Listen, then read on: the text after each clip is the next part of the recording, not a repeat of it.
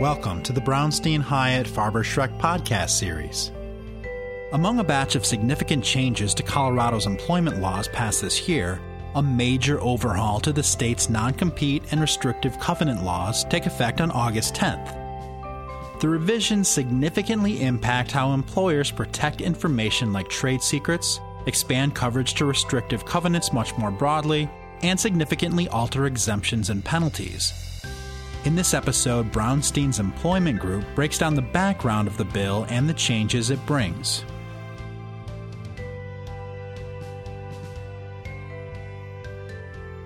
Thank you all for joining us today to talk about Colorado's new non compete statute, which the legislature passed this summer and will become effective on August 10th.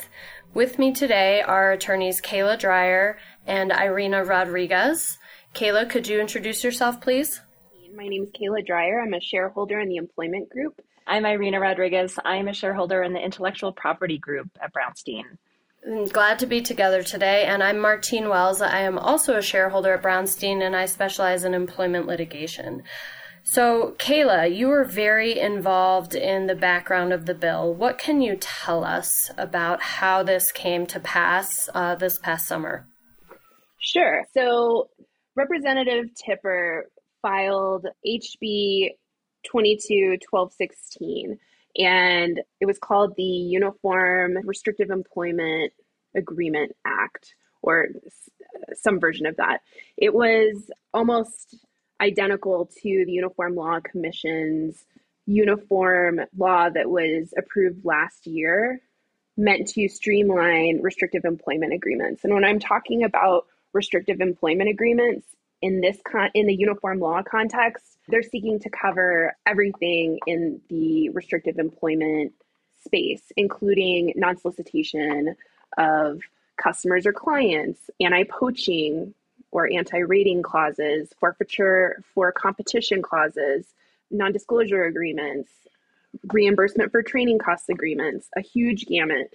So, Representative Tipper, I don't want to misstate this, but I believe she was very involved in the ULC and in drafting the uniform law for the Uniform Law Commission, and that's uh, that's how HB 221216 came to pass. Um, that bill stalled upon introduction. There was huge backlash within the business community, and as a result, HB 22 1317 was introduced and ultimately passed.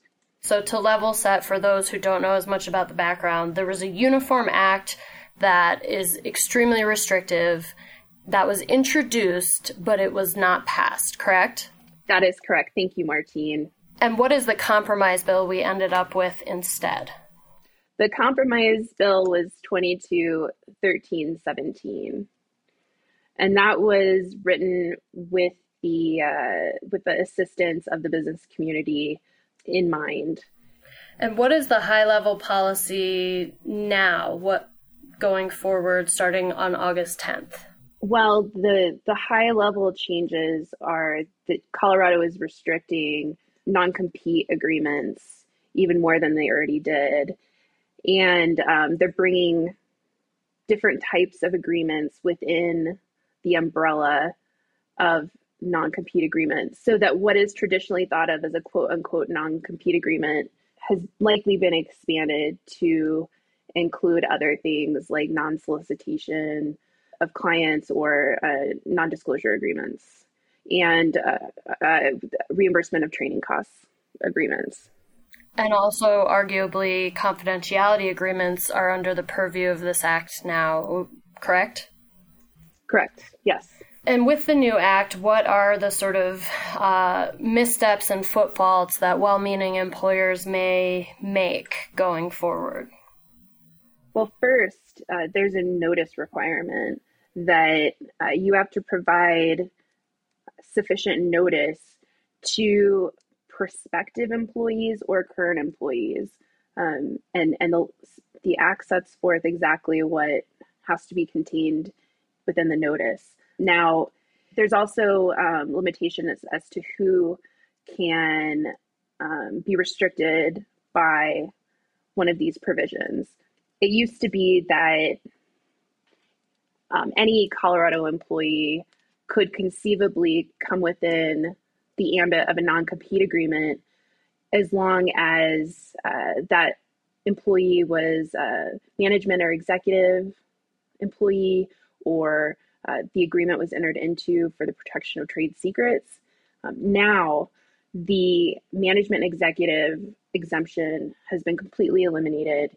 And while the trade secrets requirement still exists, the worker also has to make or earn above a certain income threshold. And that threshold is determined by the Colorado Department of Labor and Employment. It's currently set at around $101,000. For a non compete. For a non compete. Non compete only. Right. And um, there's also some some statutory penalty language that entitles individuals who have been presented with an unenforceable um, non compete or signed an unenforceable non compete. And uh, there's also some more uh, statutory restrictions around non solicitation of customers and, uh, like you mentioned earlier, confidentiality agreements themselves. So, before we get into more of the sort of specifics about precisely what has changed, going forward, are there any other sort of high level considerations employers should keep in mind, such as related to the FTC or Federal Trade Commission? Well, I mean, that's a really good question, Martine. So, all of this is coming, and when I say all of this, what I mean is this push in the legal space to restrict non compete agreements and sort of attendant provisions that one may think about as sort of falling within the ambit of non compete agreements.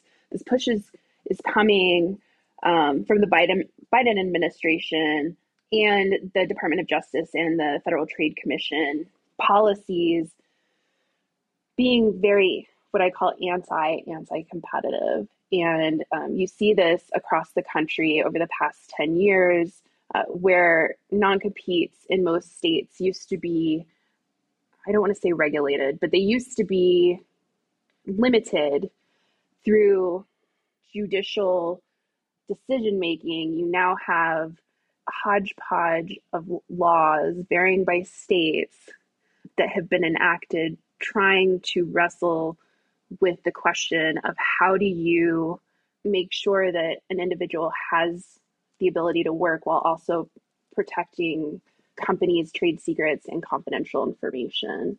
And uh, the investment that they've already put into growing their business. And, and so what you see is this patchwork of laws throughout the country um, and I believe that the Uniform Law Commission was attempting to create something more streamlined, but instead just really went to one extreme and eh, have suggested something that's that's not at all tenable or workable. And as a result of that, the uniform law has been introduced in four states West Virginia, Colorado, Oklahoma, and Vermont. And in all of those states have that bill has stalled out in committee. And before we go ahead to more of the specifics and zooming out from a high level, Irina, from your perspective, how does the Colorado, the new Colorado non compete law dovetail with the Uniform Trade Secret Act and the Colorado Uniform Trade Secret Act? Yeah, that's a great question, Martine. And I think the first thing that we should talk about is how is a trade secret defined under the Colorado Uniform Trade Secret Act or CUTSA? And under CUTSA, trade secret is the whole or any portion or phase of scientific or technical information, design, process, procedure, formula, improvement, confidential business or financial information, listing of names, addresses, or telephone numbers, or any other information relating to any business or profession which is secret and of value. And I read that whole definition verbatim because one of the things that's come down under this act is that the act specifically says now that confidentiality agreements do not protect information that arises from a worker's general training, knowledge, skill, or experience. But we see all the time non disclosure and confidentiality agreements that restrict an employee's ability to disclose things like know how. I think know how is probably the most general one that I can think of that comes up in almost every agreement and seems to really blur the line between information that could be deemed a trade secret under CUTSA and information that arises from a worker's general training, knowledge, skill, or experience.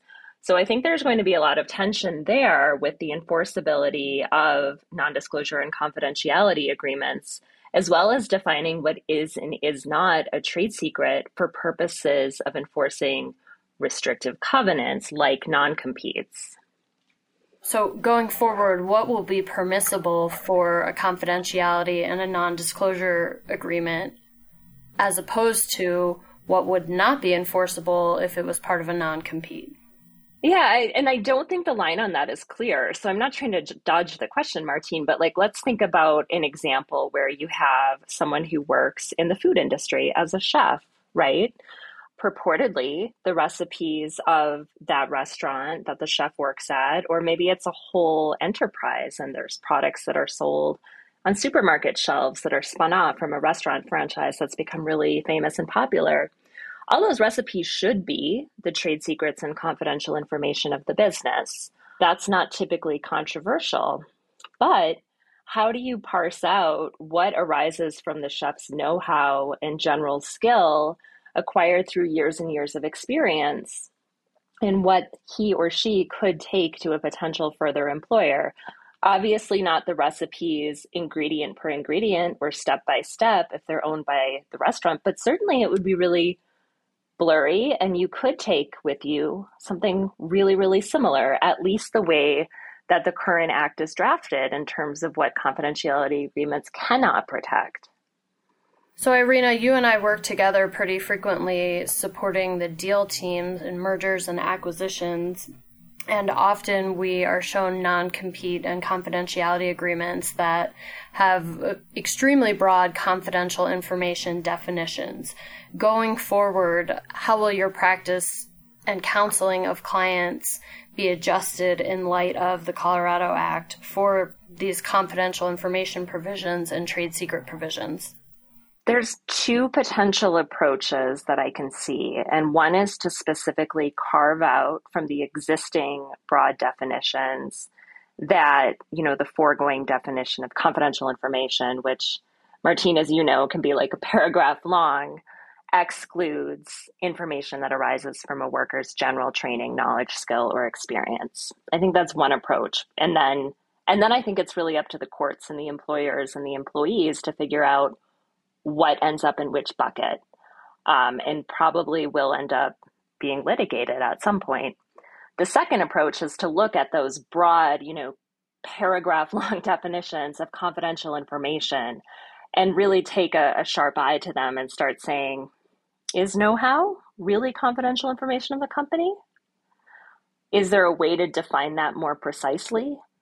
What information are we really concerned about protecting? And should we be very specific and clear about that so that the employee really knows and understands what he or she can or cannot do?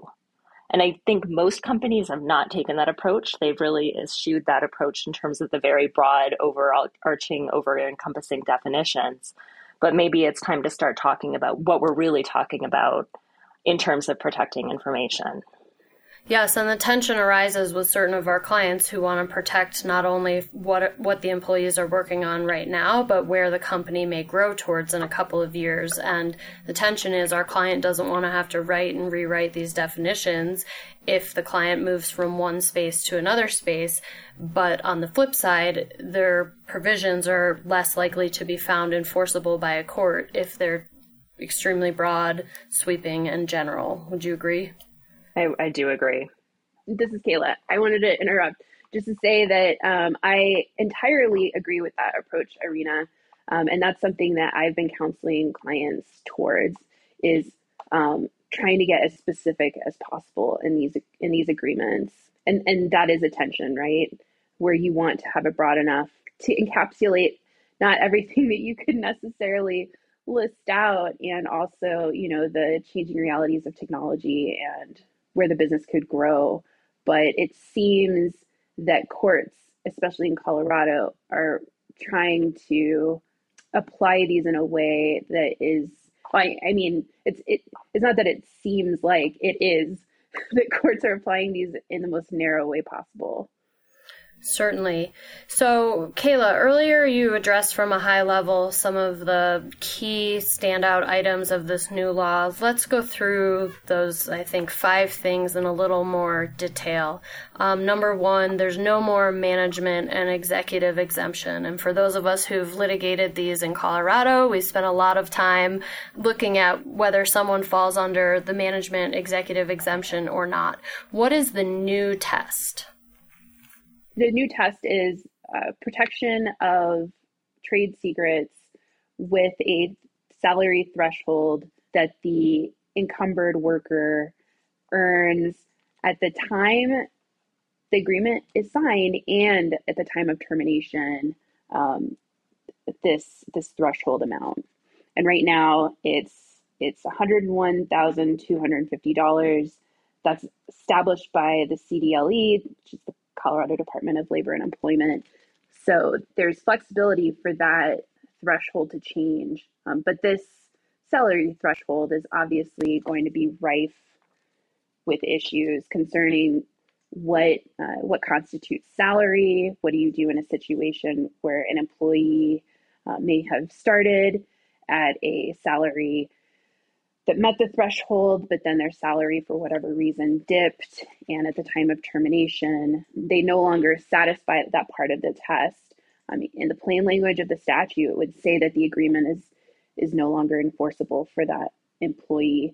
I know that the legislature tried to do the best that they could to flesh out the definition of of, of income um, so that it included things like bonus and commission pay, but I imagine there's there's going to be a ton of litigation as to this question.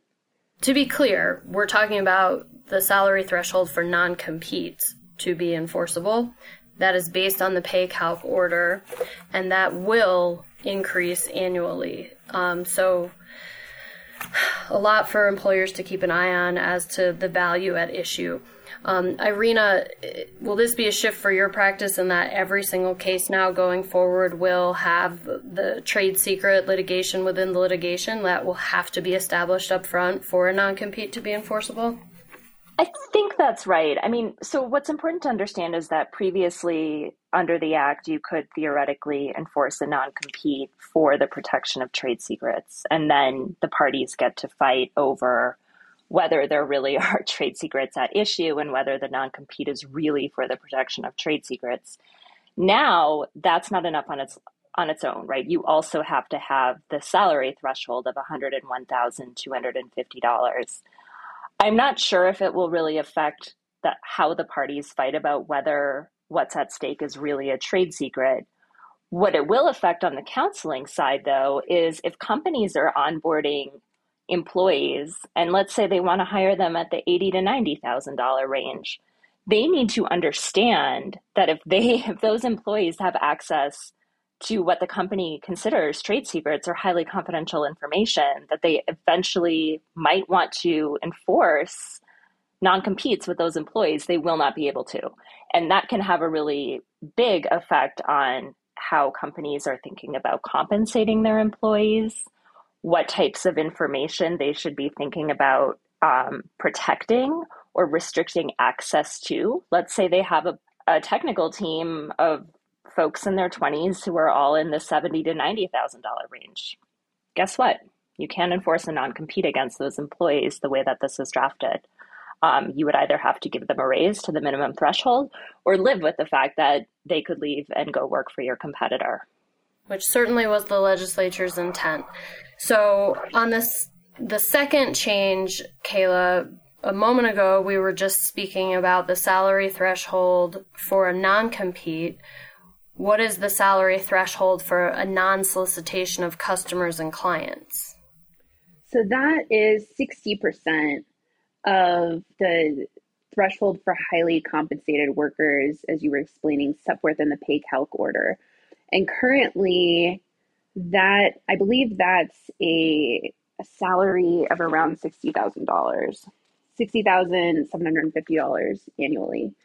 That is what you need to be able to in enforce a a uh, non-solicitation provision against a a worker. And this was something that I know that was fought very hard on the business side to get this um, exception put in because initially, as drafted, the bill would have required the full threshold. And there was a lot of concern that workers who made less than that highly compensated threshold would have access to customer lists or customer information and and would be able to solicit customers or clients on behalf of the competitor without any kind of restriction. And so that's why this was put in sort of on the eve of passage actually. And for this provision, is there also a requirement for a trade secret showing or no? There is. The non solicitation should also be no broader than necessary to protect the employer's legitimate interests and trade secrets, as well as having the 60% threshold. Great. So that is a big change that uh, non solicitation of customers and clients is now explicitly covered by the statute. The next change um, that is important, the third change, is that um, Kayla, you taught me that now certain types of confidentiality agreements are explicitly addressed by the Act. Can you tell us a little bit more? Correct. Uh, now, a, a reasonable confidentiality provision is one that does not prohibit disclosure of information that arises from the worker's general training, knowledge, skill, or experience, whether that was gained on the job or elsewhere. Information that is readily ascertainable to the public or information that a worker otherwise has a right to disclose as legally protected conduct. And I believe that Irina um, sort of went through that and the uh, the guardrails around that um, in in some detail earlier. So, from a high level, if an employer has a confidentiality agreement, it can't prohibit the employee from sharing know how and things that are known to the public, for example, but it, the employer can have a confidentiality provision protecting other information that is truly confidential to the business. Exactly. Irina, anything else to add on the confidentiality provision before we move on to the notice? If a confidentiality provision is so restrictive that it starts almost looking like a non-compete like if it's if you can't share anything with your next employer in a manner that would restrict you from doing your job or using your skills that you have gained over the course of your career that confidentiality agreement is probably not going to be enforceable Thank you. And so the next change is the 14 day advance notice requirement. And Kayla, you spoke about it from a high level, but can you explain um, what now employers need to do with either n- newly hired employees before those employees start working, as well as existing employees? So it's actually not before the worker starts working, it's before the prospective worker accepts the employment offer which is, I don't know, I think that's, I mean, it makes sense in, if, if the legislature was trying to address a situation where a worker moves across the world or moves across the country, and then they show up on their first day of work and are told, hey, you need to, you need to sign this non-compete. Like, I, I think that it makes sense in that scenario, but when, whenever you've had a, a worker sort of go all like put all of their eggs in one basket for a new job and then are thrown for a loop. Um, so I think that's what they were trying to do here. But what's interesting here is that conceivably, I mean, before you even or with any sort of employment offer, you need to pro- provide sufficient notice. And I would say best practices is you provide the notice and the non compete agreement together um, when you're making the offer. And I, I mean, I know for most em- employers they don't necessarily have all of a prospective employees paperwork ready to go on the date that they make an employment offer so in terms of timing and logistics that's something that employers need to know about and by the way these these new requirements this is not just a, oh we made a mistake kind of requirement these these have teeth um, and we can go into penalties later but any violation of these requirements are going to um, expose an employer to liability in the realm of, of statutory penalties, attorneys' fees, and all kinds of other things. So um, these are these are requirements that really should be um, appreciated and take taken notice of. So, anyways, with a notice, we went through prospective worker. For current workers, if you're going to ask a current worker to sign a non-compete, you have to give them at least 14 days um, of the earlier of the effective date of the, the, the agreement or the effective date of any additional compensation or change in the terms or conditions of, of their employment that you may be providing in consideration for the agreement. And the notice has to be set forth in a separate document from the non compete agreement the notice has to be in clear and concise terms. It needs to be in the language in which you and your worker regularly communicate in. So, for example, if you regularly communicate with your workers in Spanish, then that notice needs to be in Spanish and not in English. And the, the thing is, though, that the statute provides exactly what needs to be contained in the notice, and it's pretty clear on that. So employers can rejoice in that regard. Okay, and then a moment ago you alluded to the penalties. Um, so to wrap us up on what's different, number five statutory penalties are now enshrined in the statute. What do those entail? $5,000 statutory penalty per agreement, per worker, for presenting to a prospective worker or actually having a worker sign an agreement that is not enforceable. And by not providing the notice, for example, that makes the agreement non enforceable. I forgot to mention that. In addition to the statutory penalty, the individual would be entitled to actual damages, attorney's fees, and costs. So, this is no joke. This is no joke. If you're a large employer with a lot of employees and you accidentally misproviding the notice for a group of 100 employees, you're potentially looking at a pretty significant amount of liability if those employees A discovered that there was an issue and B decided to file some sort of class action. How accidental can the accidentally be? Is there any good faith exception if um, if an employer missteps here? There is. Um, there is a safe harbor, and it's for good faith and that the employer had reasonable grounds for believing um, that their conduct or failure to do something was not a violation of the statute. In that scenario, in that factual scenario, the court may, in its sound discretion, award no penalty. So that statutory provision doesn't say that that's not a safe harbor for actual damages or for attorney's fees or for costs. That's only for the $5,000 penalty. And again, it's completely discretionary upon a, a, a finding of good faith by the court. Um, Kayla, we talked about uh, at length now about the financial penalties. So this new statute now imposes $5,000 per agreement penalty, actual damages penalty, and importantly, attorney's fees penalties. We've always had um, a misdemeanor penalty associated with the statute. That got more precise. What is the new standard now for an employer to be criminally investigated? As anyone who plays in this space in Colorado knows, there was a lot of um, concern concerning changes in the last legislative session that allegedly criminalized non compete agreements. And this was something that spread like wildfire throughout the employment law community. here in, in Colorado. And was wrong. And was wrong. This language had always existed, right?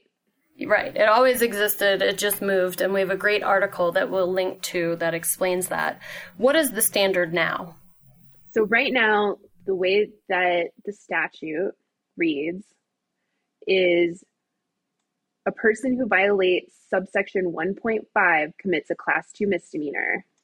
And 1.5 says that it is unlawful to use force, threats, or other means of intimidation to prevent any person from engaging in any lawful occupation at any place the person sees fit. Now, I read that as requiring some sort of threat or act of, of assault or um, battery or other violence to pr- prohibit a person from working. And I believe that Senator Tipper, when she was, um, when she introduced HB 22 12 16, the, one of her purposes was to clean up this confusion within the employment law community that non competes themselves were uh, an enforceable non compete was somehow a misdemeanor. Now, I know that I have colleagues in Colorado who disagree with me and, and would argue that if you read 1.5 broadly enough, that an unenforceable or void non compete could potentially fall within the ambit of force, threat, or other means of intimidation to prevent any person from engaging in any lawful occupation. I think that's uh, uh, going down the rabbit hole a, a, bit much, and and I I personally have comfort in advising my clients that they're not going to be faced with potential criminal liability in asking their employees to sign non-compete agreements. Presuming that you drafted them those lawful non-compete agreements. Yeah, lawful non-compete agreements. Yes. All right. So in our final minutes, let's talk about let's recap what's the same and what's different. Um, Irina, do you want to take us through the sames? Sure. So one of the key things that remains the same is that there's a legal presumption that a non compete is void and invalid in Colorado, but for certain exceptions. The exceptions have changed. We'll get there in our recap of what's different. The covenants related to non competes for physicians did not change. And it's still enforceable to impose a reasonable non compete in connection with the sale of a business with like an M&A transaction or a spin out. Um, you know, it is okay to require as part of the consideration that um, you know the buyer or seller doesn't engage in competition with you for a reasonable amount of time. I would note because of the sort of like FTC enforcement paradigm that we're currently in, it seems to me that any company that is is imposing non-solicitation, non-competition, or non-poaching agreements in a merger or a sale of business um, has to make sure they're not running afoul of federal antitrust laws, the Sherman Act. So I just want to throw that in the FTC has been filing enforcement actions like and on gangbusters on those types of provisions contained in in uh, sale of business and similar business transactions. And that's a great point. Yeah, the Colorado law hasn't changed, but like that doesn't mean you should take your eye off your antitrust considerations. And, and let's get precise. You referenced those provisions. When we say those provisions, we mean a provision that says, you know, seller, you cannot um, employ anyone in this space for X period of time. That would potentially give rise to an antitrust violation, correct? Possibly. That is what we're talking about. Right. So employers can still use non competes and other things so long as they're drafted appropriately. Last same, Irina. Yeah, one other thing that is the same is that if you entered into a valid non compete before this act goes into effect on August 10th, that still applies. This act is not retroactive. It doesn't go in and retroactively change non competes executed prior to August 10th, 2022. That said, and Martine, I think you can talk a little bit more about this, but we are already seeing counsel argue that the new framework should be taken into consideration as a policy factor when adjudicating the enforceability of pre August 10th, 2022 non competes. Is that right? Yes, we have already seen um, counsel argue in the context of an injunction hearing where one of the factors that is considered under federal and state law for whether or not a court should grant an injunction to enjoin, for example, the competitive activity. We have already seen uh, parties argue that under the public policy prong of that analysis because the legislature has indicated even more vigorously that it opposes most non competes, that courts should strike prior non competes. From my perspective, the statute is pretty clear that this is not retroactive, but as Irina said, parties are going to take a whack at arguing that it should, in effect, be retroactive. Um, so, Kayla, want to take us through um, summarizing the differences? What's different now in the new world order in Colorado going forward on August 10th? No more management executive exemption to the general prohibition against non competes in Colorado. There's now salary thresholds for non competes, but you have to have both, you have to satisfy the salary threshold and the non the non compete agreement also has to be um, for the protection of trade secrets, and that salary threshold has to be met both at the time that the agreement is signed and at the time of termination. So that's the first one.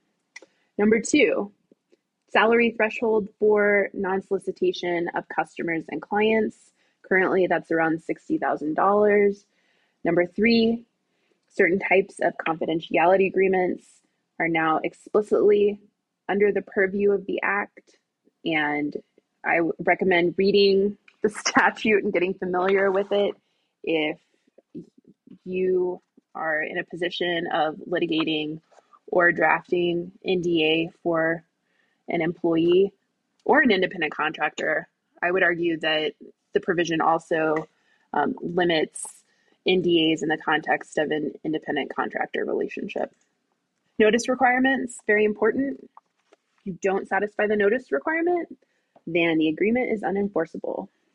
And last, the statutory penalty $5,000 per worker, plus they could be entitled to actual damages, attorney's fees, and costs. And that's per agreement. And that's even for workers who never even come to work for you. That's people that you just presented an unenforceable or arguably unenforceable non compete to.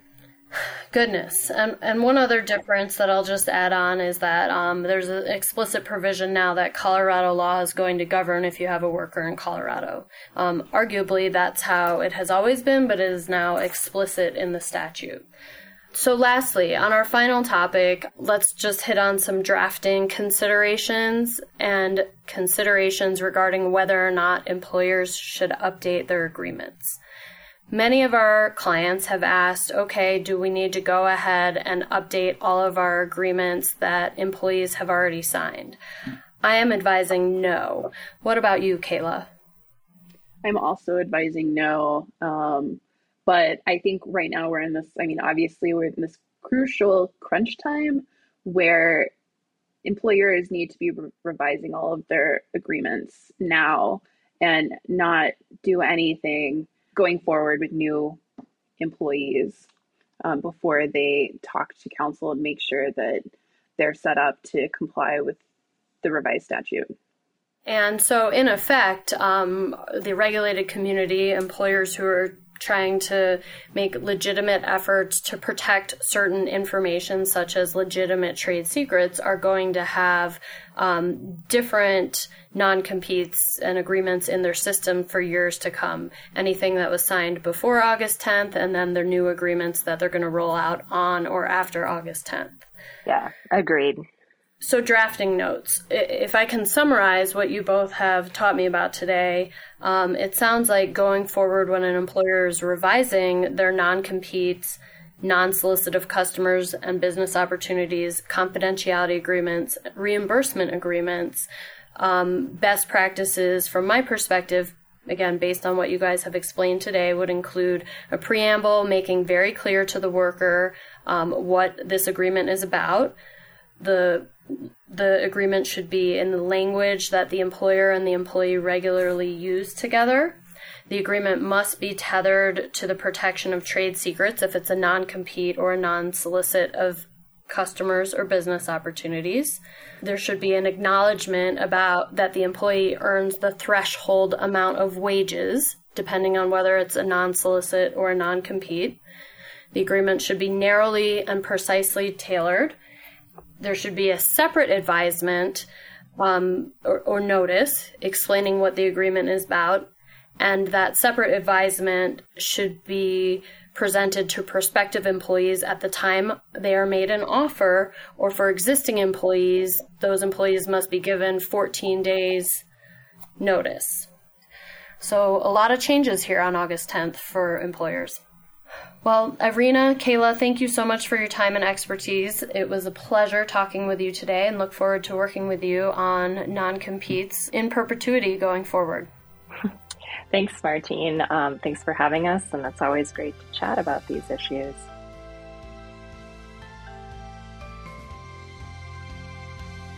Thank you for listening to the Brownstein Hyatt Farber Schreck podcast series. If you like what you hear, please subscribe and rate us on Apple Podcasts or your favorite podcast app. Visit bhfs.com for more information.